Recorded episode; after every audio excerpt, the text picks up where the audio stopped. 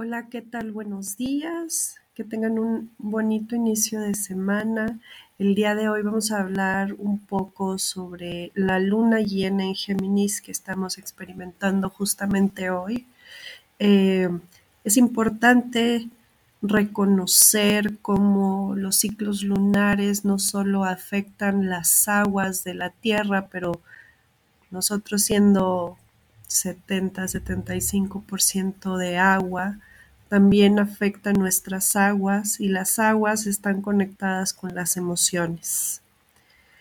El ciclo de la luna empieza con la luna nueva, como todos sabemos, y no termina en la luna llena. La luna llena es la mitad de este ciclo, es eh, el clímax eh, y termina el ciclo lunar con la luna oscura, que es cuando no hay ninguna luz de este astro en nuestro cielo, que sabemos que está ahí, pero simplemente está escondida a nuestra vista. Como les decía, la luna llena es el clímax del ciclo lunar y funciona como una lupa. Amplifica, magnifica y carga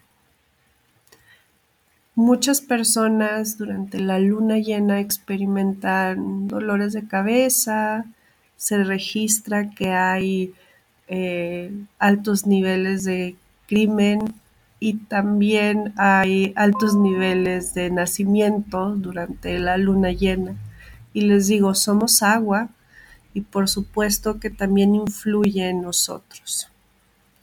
Cuando la luna llena se presenta en un signo zodiacal va a amplificar las cualidades y las sombras que rigen estos signos y el planeta que rige el signo también. En este caso estamos hablando de Géminis y el planeta regente de Géminis es Mercurio. Es muy importante tomar en cuenta que como nuestras emociones y nuestros pensamientos se encuentran exaltados, lo mejor que podemos hacer durante las lunas llenas es relajarnos, calmarnos y pensar las cosas tres veces antes de decirlas o antes de tomar una acción.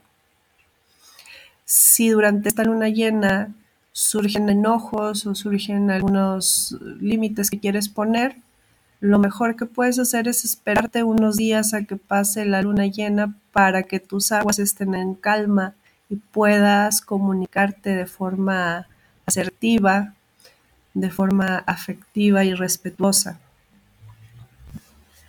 Entonces, espero que disfruten esta lectura, espero que les sirvan los consejos que les estoy dejando y déjenme saber si es algo que les interesa y les gusta, podemos ver cómo nos afectan las otras fases lunares y cómo podemos aprovecharlas a nuestro favor. Que tengan muy bonita semana. Les mando un beso, un abrazo fuerte.